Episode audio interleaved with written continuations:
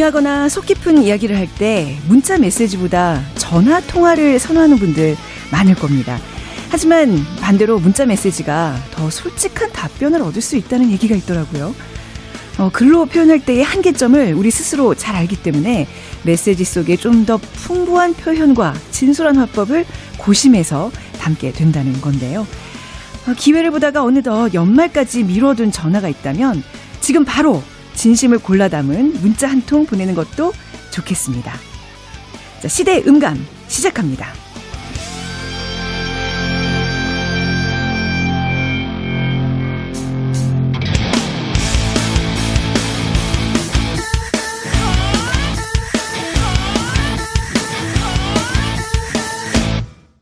그래도 주말은 온다. 시대를 읽는 음악 감상의 시대 음감. 어, 목소리가 누구지? 낯선데 하시는 분들. 네, 저는 잠시 비운 김태훈 씨를 대신해서 진행을 맡은 KBS 아나운서 최원정입니다. 반갑습니다. 네. 어, 한계라는 거, 참 그 한계를 알 때 더해지는 노력은 오히려 한계를 뛰어넘는 그런 결과를 만들기도 합니다. 뭐 문자 메시지도 말씀드렸는데, 어, 그 문자 메시지 할 때 특히 그런 것 같아요. 준비된 타이밍에 정제된 단어를 고르고 골라서 사용할 수 있는 문자 메시지. 그러니까 중요한 메시지나 감정을 실수 없이 전달할 수 있는 수단이 어, 되는 것 같은데요. 저는 문자 메시지를 더 선호하는 세대인 것 같아요. 근데 윗세대 분들은 아니 예의 없게 문자 메시지 하나 달랑 전화를 직접 해야지 라고 생각하는 분들도 있더라고요. 요즘은 그 통화를 부담스러워하는 사람들이 좀 많이 늘고 있는 추세예요. 그러니까 성인 두 명 중에 한 명이 콜포비아, 그러니까 전화 공포증이죠. 이 콜포비아를 겪는다라는 설문 조사 결과가 있었고요. 어, 젊은 층일수록 그 퍼센티지는 점점 상승을 한다고 합니다. 제가 젊다는 얘기겠죠? 자, 근데 이 비대면 시대에 너무 부담 갖지 말고 생각날 때마다 진심 가득 담긴 문자 한 통도 충분히 소중한 것 같습니다. 자, 오늘 방송하면서 오늘 누구에게 문자 메시지를 보내볼까 한번 좀 고민을 해봐야 되겠습니다. 자, 시대 이슈들을 새로운 시선과 음악으로 풀어보는 방송, 시대 음감. 토요일과 일요일 오후 2시 5분 또 밤 10시 5분 하루 두 번 방송되고요. 팟캐스트로 언제든 함께 하실 수 있습니다. 자, 노래 한 곡 듣고 가죠. 어, Straight No Chaser의 Text Me Merry Christmas.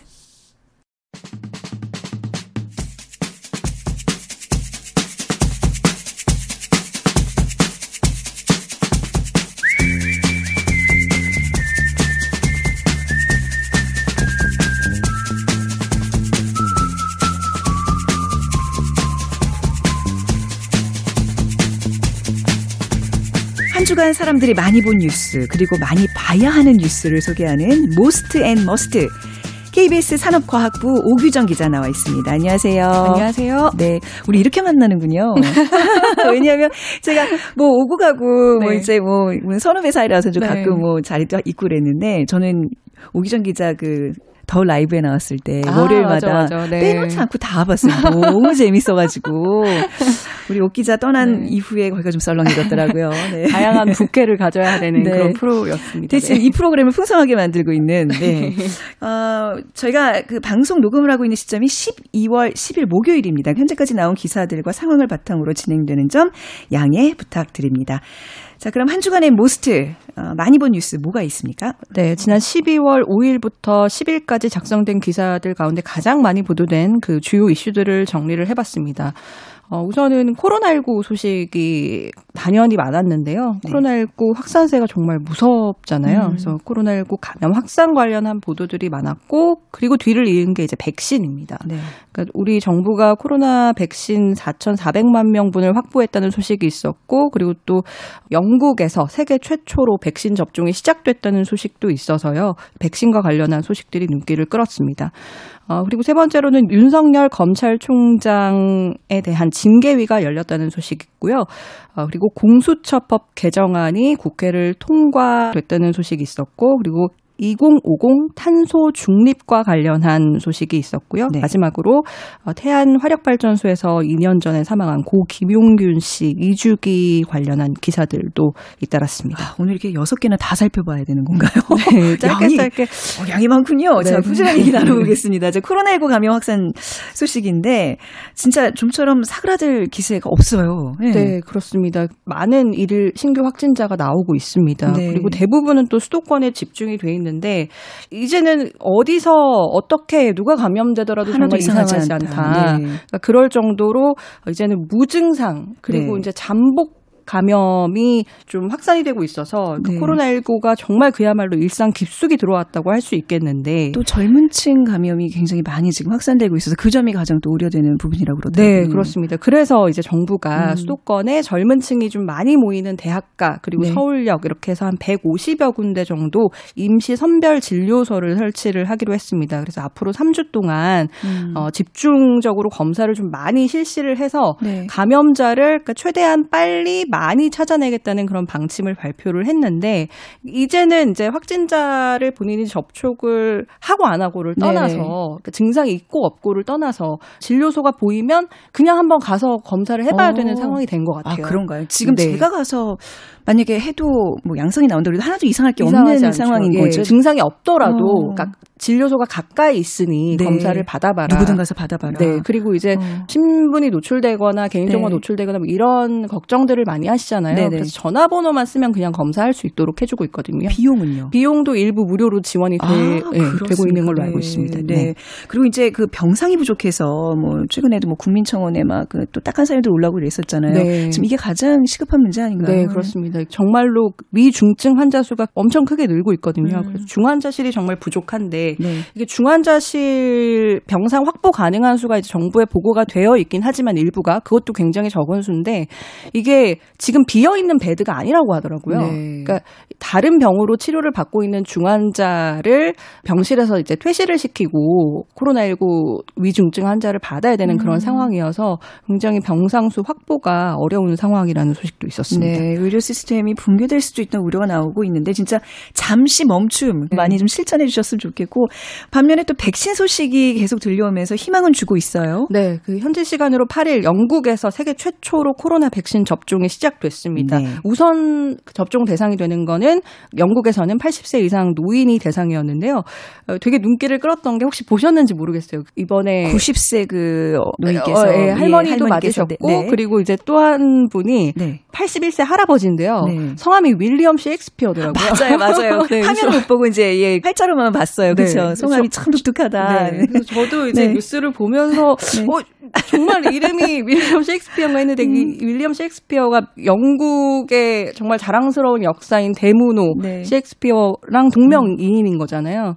이 할아버지가 백신을 맞는 모습이 음. 영국의 한 TV 생방송에 이제 보도가 되면서 여기에 출연했던 영국 보건부 장관이 네. 그 노인을 보면서 이제 눈물을 아. 흘리는 모습까지 보도가 됐습니다. 그러면서 이제 음. V-Day다, 백신 Day다. 네네. 근데 이게 중의적인 표현이죠. Victory. Victory. 네, 과학과 위와. 인간의 승리와 어, 네. 백신이 합쳐져서 백신의 V로 시작하죠. 네, 네 위. 네, 위데이다. 네. 뭐 음. 이런 얘기까지 했었습니다. 네. 아무튼 지금 영국의 이야기를 하고 있는데 우리나라도 이제 뭐 백신 지금 많이 확보하고 있는 확보하려는 이제 상황이고 이제 또 접종이 조만간 시작이 되겠죠. 언제쯤으로 예상하세요? 그러니까 일단은 우리 네. 정부가 지금 확보를 했다고 하는 코로나 백신이 4,400만 명분 정도가 돼요. 네. 근데 이게 뭐 의료진 그리고 이제 그 취약한 환자들 위주로 어 먼저 맞기 시작할 텐데 음. 그래도 안전성이 좀 입증이 돼야 되는 만큼 네. 지금 알려진 것으로는 어, 우선 2월에서 3월 정도가 돼서 음. 접종이 시작하지 않을까 네. 이런 보도들이 있었습니다. 아직 백신이 보편화될 때까지는 시간이 많이 걸리니 좀 우리가 네. 마스크 착용 또 뭐 사회적 거리두기 잘 지켜야 되겠습니다.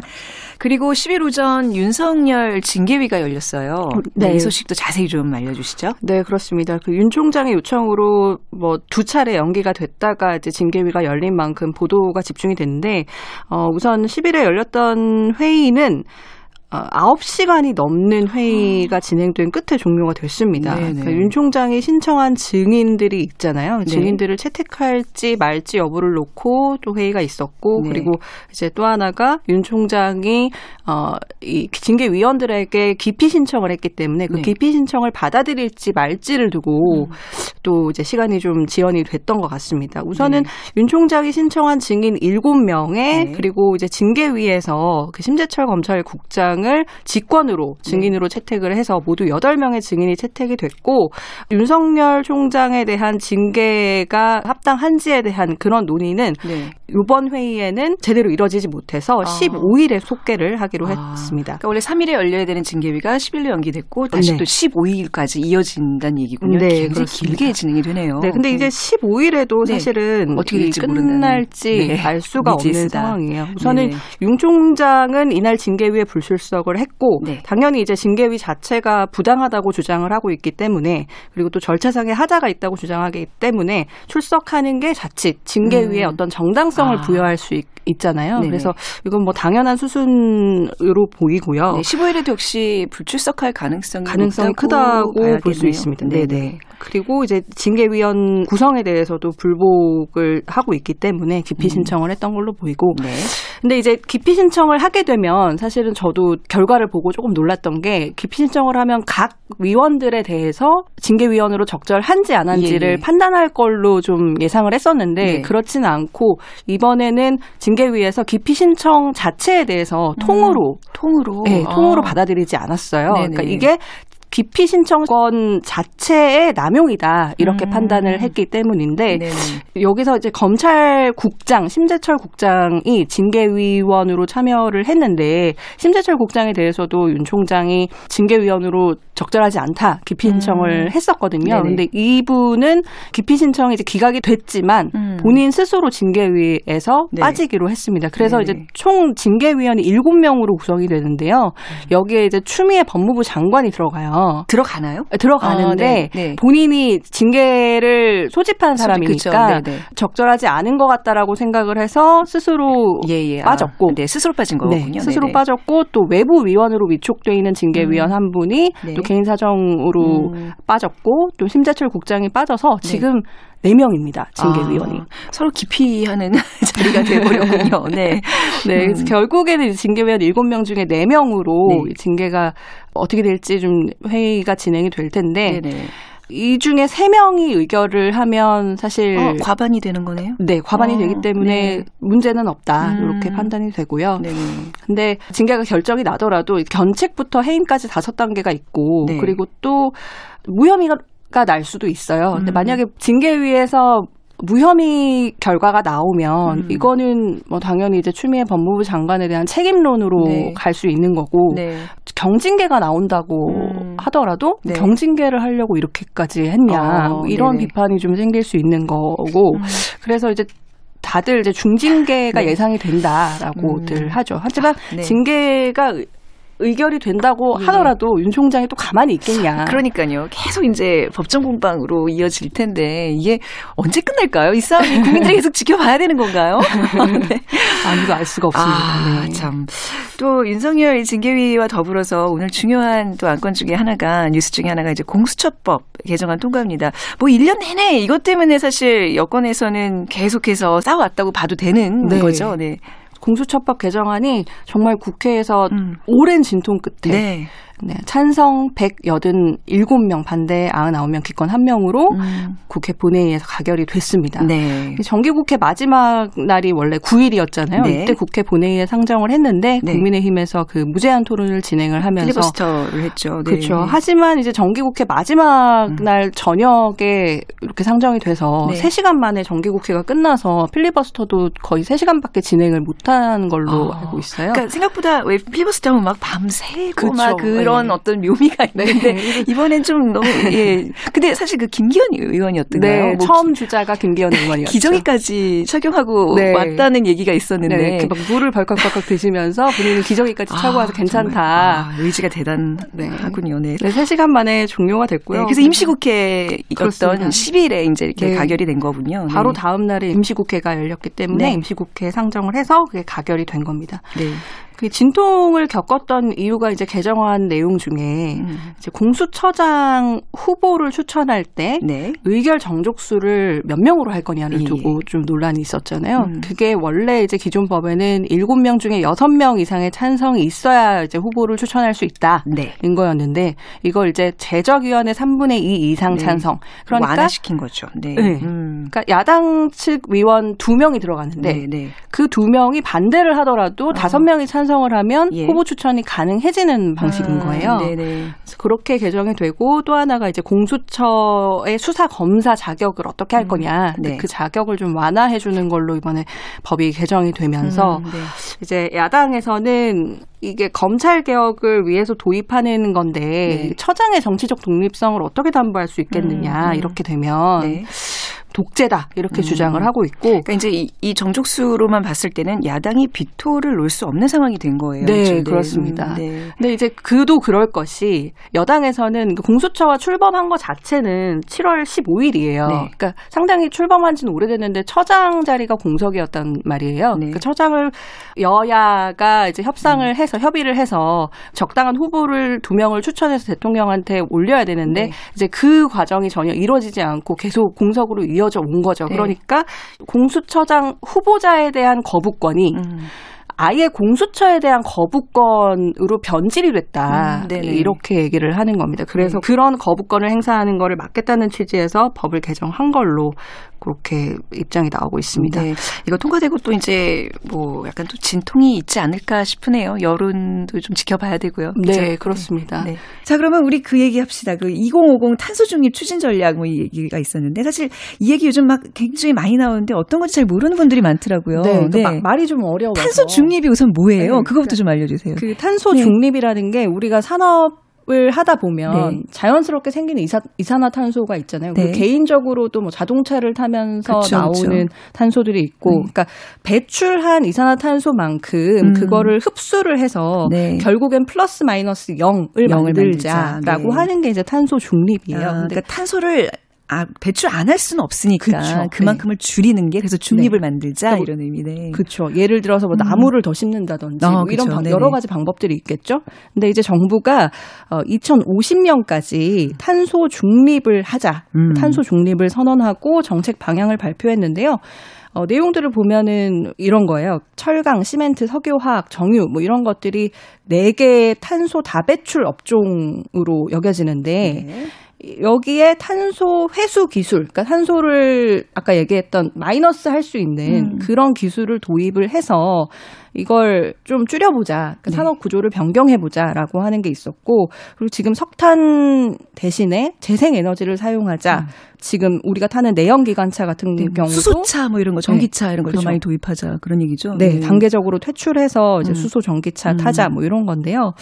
이게 좀 현실적으로 사람들이 탄소 중립 되게 생소하고 이런 것까지 해야 돼라고 생각하지만 우리나라가 네. 온실가스 배출량이 총량으로 세계 7위라고 하더라고요. 아이고, 굉장히 상위권에 네, 그리고 OECD 국가 네. 중에서는 음. 온실가스 배출량의 증가 속도가 가장 빨라서 네. 국제사회에서 좀 우리나라 산업에 대한 이미지가 별로 좋지 않고 음. 국제사회 비판에 정말 직면해 있는 이슈다 음. 이런 얘기가 있어서 그러니까 탄소 중립을 이게 막 대통령께서 선언하고 그랬는데 이제 그게 우리 입장에서는 뭐 결코 빨리 선제적으로 한 게 아니라 좀 늦은 감이 있는 거네요. 그렇습니다. 지금 이 순위를 보니까. 네, 그렇습니다. 음.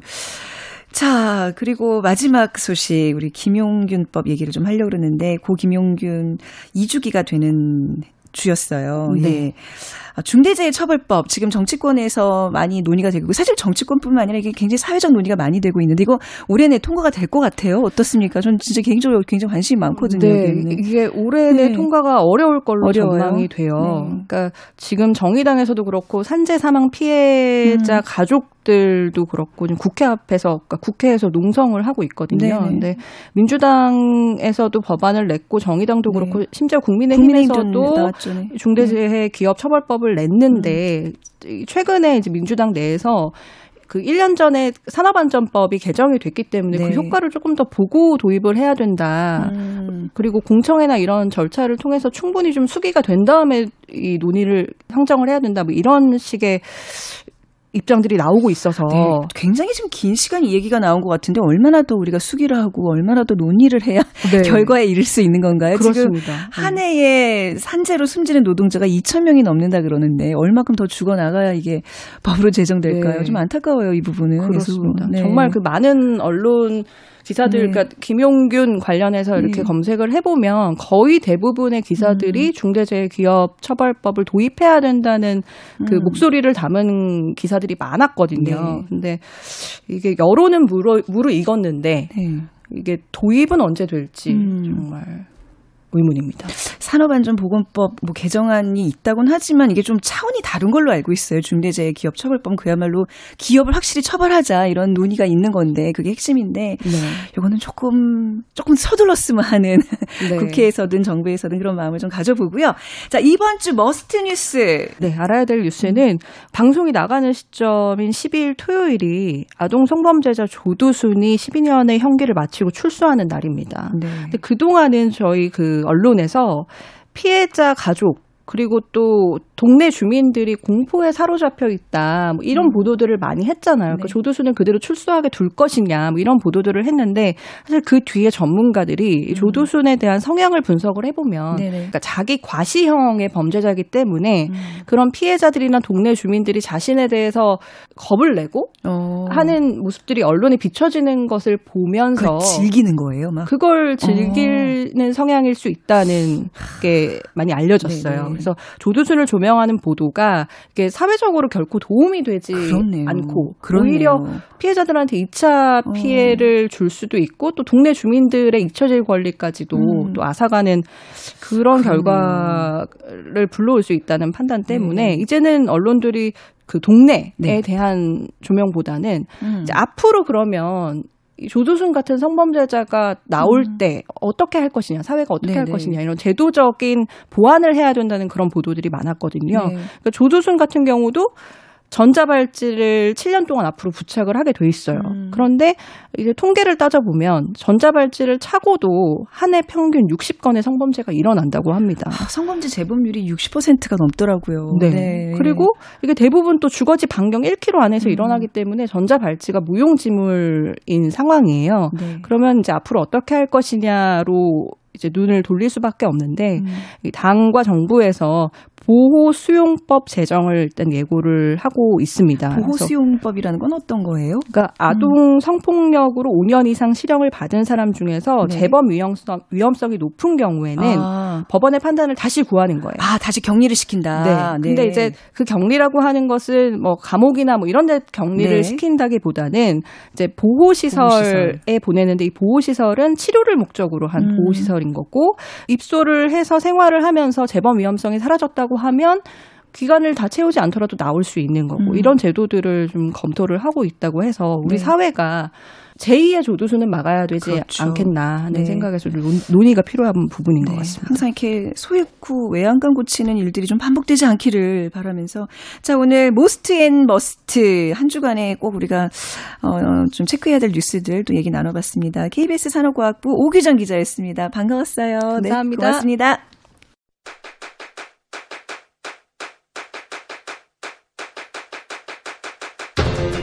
그래도 주말은 온다. 김태원의 시대 음감.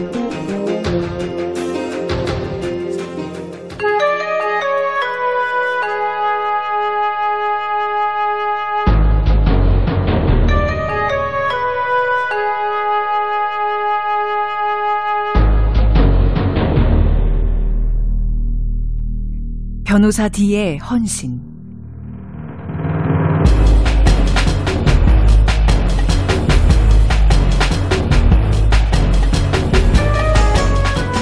네덜란드의 철학자 스피노자는 말했습니다.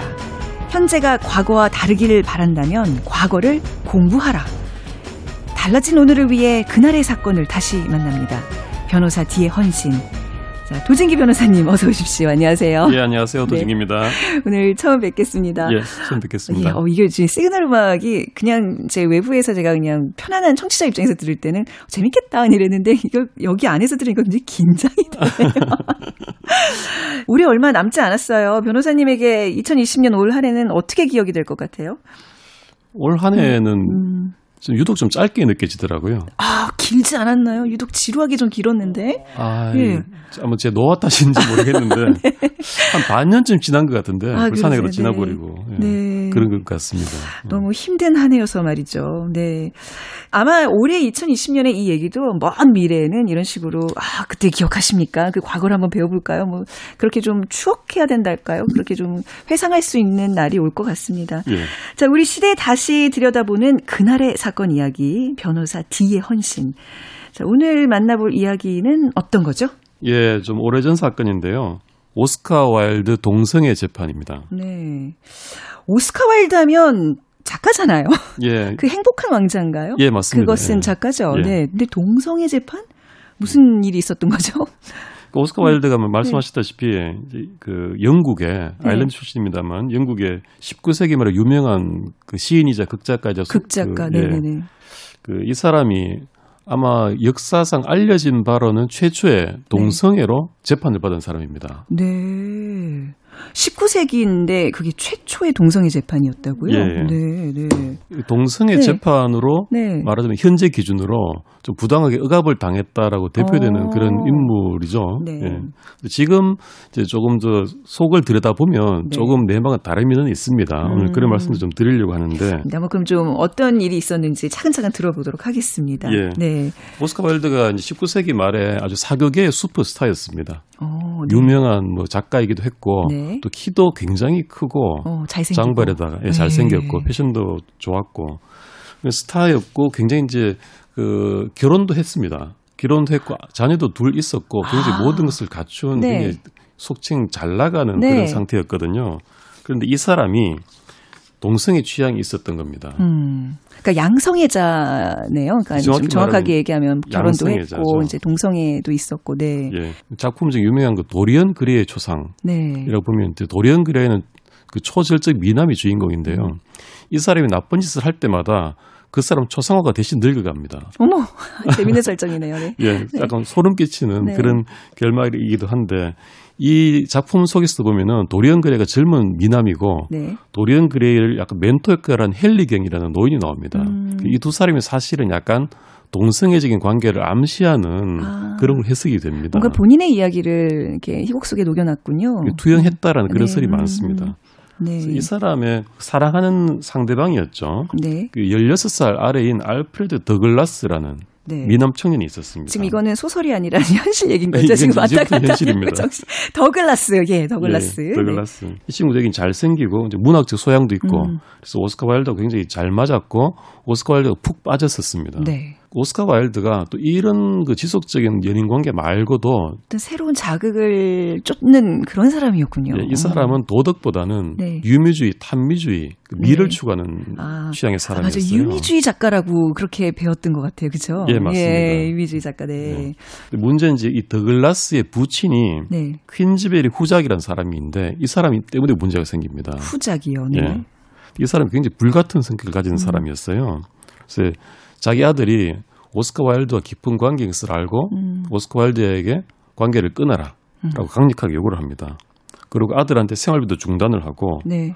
어, 압력을 계속 넣는 거죠. 음. 이 사람이 이랬던 이유가 있었던 게 아들이 셋 있었는데 네. 첫째 아들이 동성애 문제로 고민하다가 극단적인 선택을 했습니다. 어, 네. 그러다 보니까 이 더글라스가 셋째 아들인데 셋째 아들도 이런 관계에 고생하게 할 수 없다. 음. 라고 생각을 하게 된 거죠. 그래서 강하게 집착을 하는 겁니다. 네네. 근데 어떻게 했냐면은 오스카 와일드가 즐겨 찾는 레스토랑이나 술집을 돌아다니면서 이 사람 손님으로 받지 마라고 막 난동을 피기도 하고요. 아니 뭐 후작 정도면 이제 그 사회 귀족이니까 약간 영향력은 있었을 거 아니에요. 그렇죠. 동네방네 소문 내면서 얘 문제 있으니까 손님을 받지 마. 좀 어 근데 약간 오스카 와일드 입장에서는 그야말로 좀 화가 났을 것 같은데요. 그렇죠. 일종의 네. 요즘 기준은 스토커였습니다. 네. 네. 그 심지어 오스카 와일드 집에 찾아가서 겁을 주기도 음. 하고 오스카 와일드 회원제 사교 클럽에 찾아가서 또 난동도 피우고 네. 이렇게 너무 그 괴롭힘을 당하다 보니까 오스카 와일드가 아주 넌더리가 난 거예요. 네. 그래서 오스카 와일드가 이 퀸즈비리 후작을 명예훼손으로 고소를 하기로 합니다. 아 오히려 예. 이제 후작을 공격을 했군요. 예. 먼저 네네. 근데 이 고소 자체가 일생일대의 큰 패착이 되는 겁니다. 잘못 건드렸단 말씀이신 그렇죠. 거예요. 예. 오스카 와일드 이 잘 나가던 인생이 완전히 진창에 빠지게 된 어. 계기가 바로 이겁니다. 아니 좀 둘이 뒤에서 이렇게 잘 좀 협의를 하든지 그러지 왜 이렇게 또 공식적으로 고소를 해서 문제를 어떻게 문제가 데 불거지게 된 건가요? 예, 이제 네. 고소를 했으니까 네. 재판이 진행이 되지 않겠습니까? 아. 이때 이제 오스카 와일드가 유명 인사고 또 피고소인도 후작이다 보니까 음. 네. 이 사건이 유명해져서 방청객이 막 초만 원이었습니다. 네. 근데 이, 이 재판에서도 오스카 와일드는 또 자신의 특유의 어떤 장기를 살려서 위트, 재치 있는 이런 언변으로 음. 법정을 막 이렇게 유리하게 이끌어 갔던 겁니다. 그래서 자신은 동성애자가 아니다 이렇게 부인을 했고요. 아, 그거 자체를 부인했어요. 근데 동성애자는 맞잖아요. 지금까지 지금 정황을 보면 분명한 동성애자인데 그거를 예. 부인을 했단 말이죠. 예. 근데 그 당시 법으로 이게 금지돼 있었거든요. 그래서 이제 법정에서 나는 동성애자가 아니다. 그러면 사실 그건 위증이잖아요. 근데 이제 이때는 오스카 와일드가 증인이 아니라 아. 고소인 입장이었기 때문에 아. 마음껏 주장을 하는 거죠. 고소인이죠 지금. 네네네. 근데 여기서 퀸즈베리 후작 측의 변호인이 반격을 하는 게 어떤 걸 하냐면은 네. 오스카 와일드의 가장 약점을 건드리는 겁니다. 오스카 와일드와 동성애 관계를 맺었던 그 청년들을 증언대에 세운 겁니다. 한둘이 아닐 텐데. 여러 명이었죠. 여러 명을 어, 이 정도 되면 옴짝달싹 못할 상황인데 오스카 와일드 입장에서는 예. 또 오스카 와일드는 처음에 설마 이 친구들을 증언대에 세울 것인가라고 이제 안이하게 생각했던 거죠. 음. 왜냐하면 그렇게 증언을 하면 증언자 얘들도 처벌을 받으니까. 그렇죠. 네, 그렇죠. 이게 금지돼 있으니까 법정. 예. 네. 근데 상대방 변호인이 음. 그 굉장히 이렇게 그 수완이 좋았던 것 같습니다. 네. 잘 설득을 해서 법정에 세웠고 음. 증언을 하는 겁니다. 근데 결정적으로 한 번 오스카 와일드가 잘못 증언을 한 게 있었어요. 네. 그 상, 증언 때 그 청년이 와 있었는데 그때 이 퀸즈빌 후작체의 변호인이 네. 오스카 와일드에게 묻습니다. 당신 이 청년에게 키스한 적이 있느냐? 음.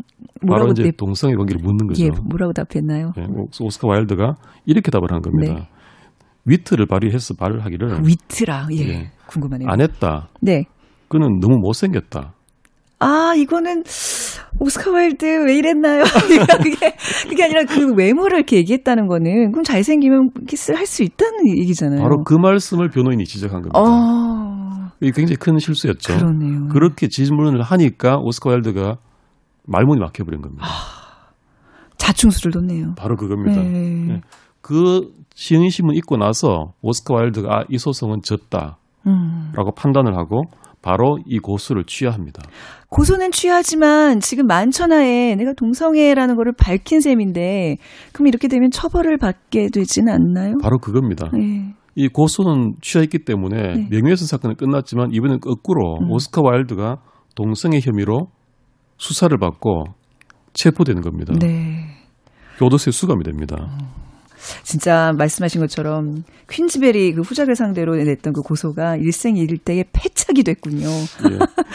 네. 지금도 소송을 너무 함부로 이렇게 어, 마구 하는 위험을 네. 여기서 볼 수 있죠. 네네. 이제 오스카 와일드가 동성애 혐의로 법정에 서게 됐었는데 이때 오스카 와일드는 동성애를 한 적이 없다라고 철저히 부인을 합니다. 음, 검찰이 이렇게 추궁을 했습니다. 네. 오스카 와일드의 시를 들고 왔습니다. 음, 검찰 측에서요. 예, 네. 오스카 와일드의 시를 들고 왔는데 소년과 소녀들의 마음을 불꽃으로 채우는 사랑, 감히 이름을 부를 수 없는 사랑, 이것을 들고 와서 음. 이게 뭐냐, 이게 동성애를 뜻하는 게 아니냐라고 음. 추궁을 한 겁니다. 여기에 대해서 오스카 와일드가 이렇게 답변합니다. 네. 좀 애매모호한 그런 내용이긴 한데요.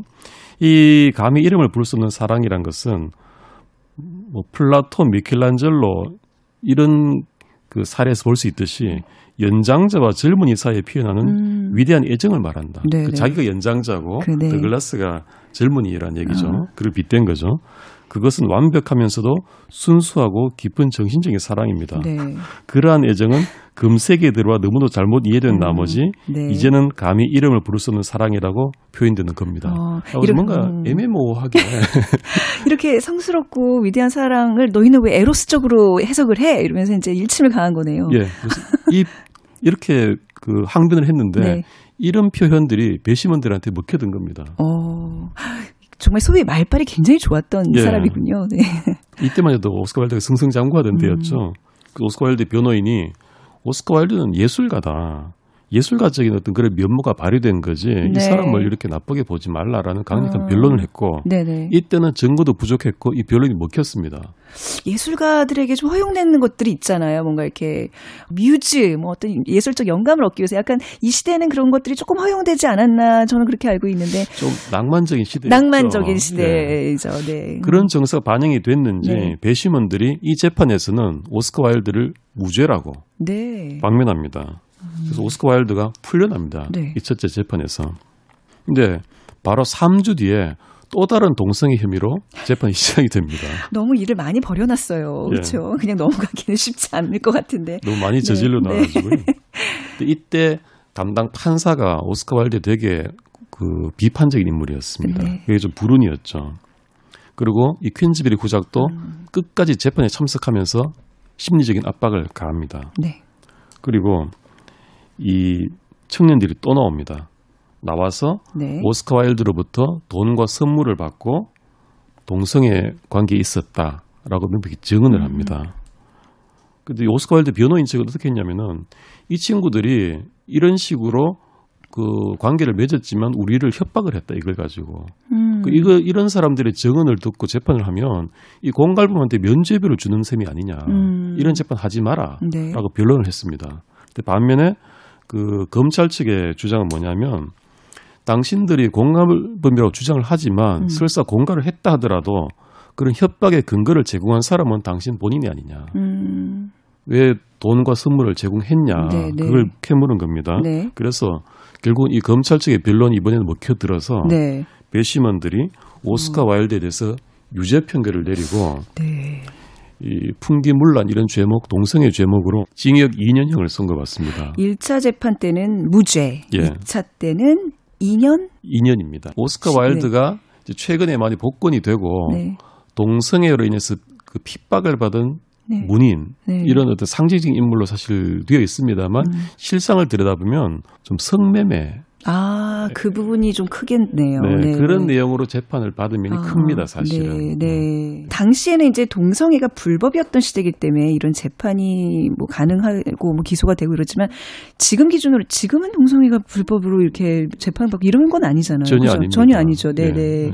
음, 그 당시의 기준으로 이제 저희가 네. 어떤 역사적 사실로 이제 얘기를 나눠보고 있는데요. 그렇습니다. 그 당시 네. 기준으로도 유럽 대륙에서는 동성애에 대해서 관대했습니다. 네. 그런데 영국에서 재판을 영국에서. 받았는데요. 영국에서 네. 당시 이런 엄격한 법이 만들어지고 그 분위기가 딱딱했던 겁니다. 음. 아, 약간 또 그냥 질문이 이 지금 오스카가 당시에는 결혼을 한 상태잖아요. 예. 아이를 두고 결혼을 한 상태에서 동성애를 한다는 거는 뭐 지금의 법으로는 어떤가요? 지금도 형사적으로는 전혀 문제가 되지 않죠. 문제가 되지 않아요. 예. 네. 뭐 굳이 법적으로 따진다면 혼인 결혼- 파탄에 만약에 사유가 됐다 그러면 그러면 이제 아내가 이혼을 청구하고 위자료를 아. 구할 수 있는 사유는 될지언정 네네. 형사적으로는 전혀 문제는 안 됩니다. 아, 알겠습니다. 네. 네. 자, 다시 오스카 와일드 얘기로 넘어와서 지금 그 2년 선고를 받고 그러면 실형을 2년 동안 살게 되는 건가요? 예, 감옥에서 2년을 보냈고요. 예. 이 과정에서 재판을 세 차례 했지 않습니까? 음. 지금도 소송을 하면 집은 재산이 거덜나거든요. 음. 근데 이 당시 오스카 와일드가 거의 파산을 당합니다. 당시에도 유명한 작가였을 텐데 맞죠? 당시에도 네. 당대에도 굉장히 유명했던 걸로 알고 있는데 거의 부와 명예를 다 잃는 일이었네요. 예. 그리고 그 직후에 아내도 그 충격인지 사망을 했고요. 음. 어머 어머. 그 복역한 다음에는 유럽에 이제 영국에 살지 못하고 네. 그 유럽으로 건너갑니다. 파리에서 건너가서 파리에서, 네. 근데 그 더글라스라는 그 동성애 애인과 다시 재결합을 합니다. 아, 굉장히 오랫동안 관계를 유지한 예, 예. 연인이었네요. 그래서 이태리에서 동거를 하다가 네. 그때는 3개월 만에 헤어집니다. 음. 그러고는 파리에서 한 3년 정도 이렇게 친구들의 도움으로 생활하다가 네. 어, 숨을 거둡니다. 몇 40 살에 46세로 어머. 일찍 세상을 떠나고 제가 올해 말았습니다. 46인데 꽃다운 나이에 아, 예. 갑자기 나이 공개를 해주시고 네. 음. 오스카 와일드가 그 당시 레딩 감옥이라는 곳에 수용생활을 했는데 음. 이 감옥 생활 이후에 레딩 감옥의 발라드라는 또 명작 시를 하나 남깁니다. 진짜 문인 예술가는 예술가다. 그 와중에도 뭔가 창작의 의욕이 계속 솟구쳤다는 건 대단한 것 같아요. 예. 네네. 사실 오스카 와일드 하면 이런 유명한 작품들도 있지만 그 엄청난 명언 제조기로 유명하지 않습니까? 예, 네, 그렇죠. 네. 혹시 저기 변호사님 좀 알고 있는 명언 있나요? 유명한 네. 그 사례 중에요. 네. 오스카 와일드가 이렇게 망하기 전에 음, 한참 인기 높았을 때 미국으로 네. 건너갔습니다. 초청을 받아서 그 세관원이 뭐 신고할 물품 없느냐 네. 그러니까 오스카 와일드가 나의 천재성 말고는 신고할 게 어, 없습니다라고 스웩을 아, 멋있다, 멋있다. 네. 아, 근데 이분은 진짜 지금으로 만약에 이 시대에 만약에 살고 있다면 최고의 논객으로 막 굉장히 그 많은 그 뭐 SNS 활동을 통해서 수많은 그 화제성을 날 그런 인물인 것 같아요. 재밌는 말들 참 많이 했더라고요. 그러니까 예. 제가 기억하는 명언들은 그 뭐, 어, 미인과 함께 사는 남자는 뭐 범죄자다. 뭐, 아, 예, 그런 뭐말 그런 말이 있었죠. 있었죠. 청춘은 최고의 예술이다. 뭐 예. 굉장히 그 어, 굉장히 해학 넘치고 insight 있는 명언들을 많이 남겼어요. 예. 네. 저도 이분의 그 도리언 그레이의 초상이라는 소설을 읽으면서 네.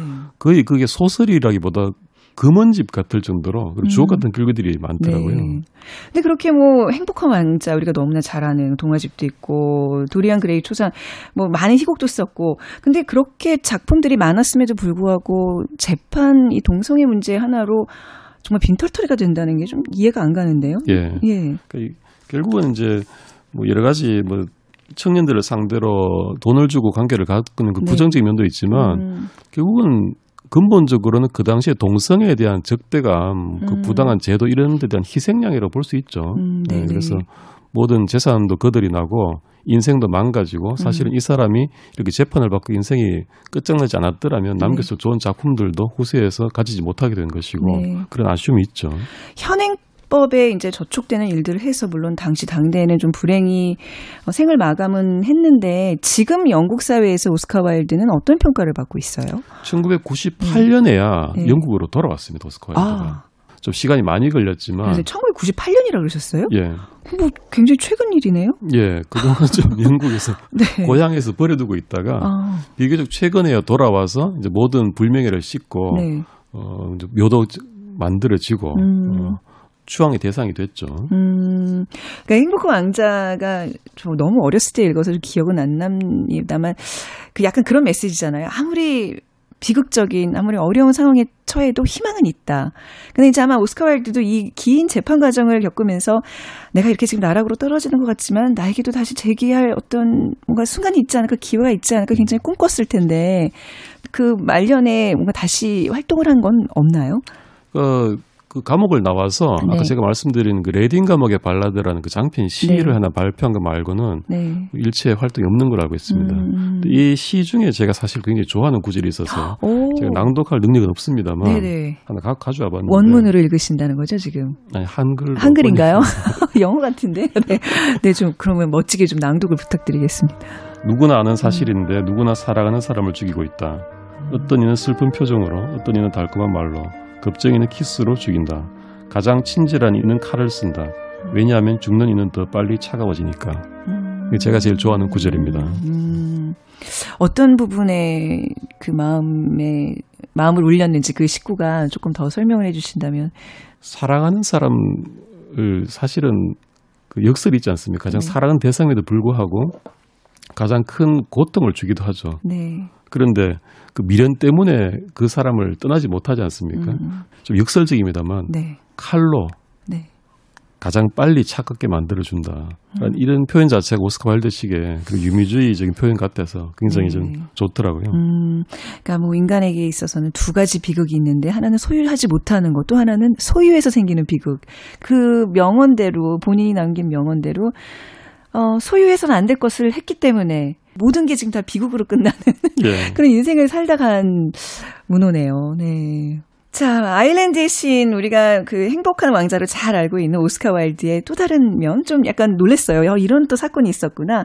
그 최초의 동성애 재판에 회부됐던 재미있는 이야기 오늘 이게 나눠봤습니다. 도진기 변호사님과는 여기서 인사 나누도록 하겠습니다. 감사합니다. 예, 감사합니다. 자, 오늘 끝곡으로는요, 퀸의 Love of My Life 띄워드리면서 저도 여기서 인사드리겠습니다. 지금까지 시대의 음감 아나운서 최현정이었습니다.